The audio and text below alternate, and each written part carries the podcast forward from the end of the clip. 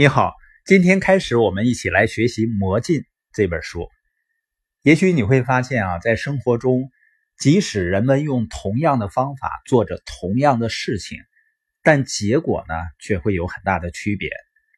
有的人呢会把这个归结为运气，但你会发现呢，如果你认为是运气的原因，你会心安理得，但会很无奈，因为呢好像是你无法掌控的。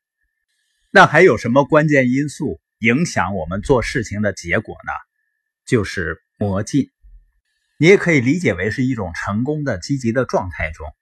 那我们来看一下定义：魔镜呢，就是我们对当下正在做的事情所保持的一种由内而外散发出来的积极的精神。你仔细想一想，在你生活的过程中呢，有没有遇到过这样的有魔镜的人？他对当下正在做的事情所抱持的积极的精神，由内而外的散发出来，影响到你。我印象非常深刻的一次呢，是有一次我和我爱人去做足疗。这件事情已经过去 N 多年了，但是现在一想起来呢，当时的情形还是历历在目。当时泡完脚以后呢，一个二十多岁的女技师，她捧起了我的脚。那种认真的、专注的神情呢，好像是古董专家在鉴宝一样，而且表情呢，从专注凝视转变成欣喜，我都怀疑他是不是在我脚上发现了藏宝图。我这样说呢，一点也没有夸张的成分，因为当时我爱人在旁边呢，他也被这种情绪深深的感染了，以至于呢，做完足疗以后。我们到前台，工作人员让我们去办一个卡，我们真是莫名其妙的也就办了。但是我们家呢，离那个店实际上还是有一段距离，并不是很方便的。那天呢，只是顺便在那儿去做了一下。但是一个人所保持的积极的态度呢，对你的影响可能是终生不忘的。我们再来分解解读一下魔镜的定义。散发出来的积极的精神，那积极的精神呢？它是一种快乐和满足的感觉。所谓幸福的、有意义的人生，不就是快乐和满足的感觉吗？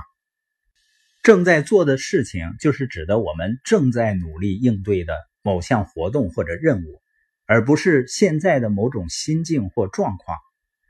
这个意思应该是。你现在的情绪不是由你现在的状况决定的，而是你喜爱你正在做的事情。你为什么会喜爱呢？也许是因为它是你的兴趣所在，也许是因为它能实现你的梦想。向外散发出来呢，就是我们内心的感受要传递出去，要感染到别人。有的人呢，他非常热爱他所做的事情，却从来不把这种热爱表达出来。那他的魔镜和发展就会受到影响了。一个人所表现出来的积极的态度，或者说他的魔镜，究竟有什么样的魔力呢？在一九五六年七月七号的时候，在罗德岛州新港一个音乐节上，埃灵顿公爵和他的乐队呢，马上就要演出了。那时他已经五十七岁了。最近的几年呢，经历是非常曲折的。因为在三四十年代，他的乐队是最伟大的乐队。不过后来呢，由于大众音乐口味的转变，以及和另外十六名音乐人巡回演出的成本，埃灵顿呢遭受了不小的经济打击。一年前呢，他们乐团已经沦落到为长岛的一个室内溜冰场的溜冰者们伴奏的地步了。所以呢，埃灵顿非常急切地想要在新港好好表现一番。不过当晚开场的时候呢，并不顺利。乐队有四个成员没有到场，而且呢，音乐节的导演要求他开场的时候演唱《星条旗永不落》。两首歌之后呢，台下的观众开始显得不安起来。埃灵顿呢被赶下台来，让他给别的艺人让路。埃灵顿呢大为恼火，问道：“当我们是什么了？驯兽表演？”等他再次登台的时候，已经是三个小时以后了。因为已经接近午夜啊，有三分之一的人都离场回家了。埃灵顿仍然下定决心好好的表演一番给这些人看。除了新写的歌之外呢，他还演唱了另外两首歌。这时下起了小雨，观众们开始往出口挤去。为了把观众留住，埃灵顿演唱了他们备用曲目《蓝调梦幻曲》。